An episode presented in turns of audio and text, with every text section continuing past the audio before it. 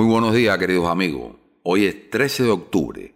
Que nunca nos falte la esperanza ni la positividad para vivir cada día intensamente.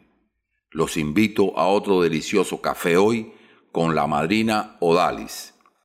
Bueno, feliz martes para todos. Así es, Tony. Cada día tenemos la oportunidad de soñar y anhelar con el corazón. Y hoy nuestro mayor deseo es que el sabor y el aroma de nuestro café llegue a cada hogar, dejándole a su familia mucha paz, salud y la fuerza necesaria para continuar dando lo mejor de nosotros cada día.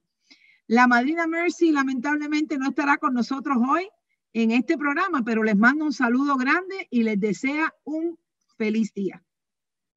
Bienvenidos a Cafecito con las Madrinas.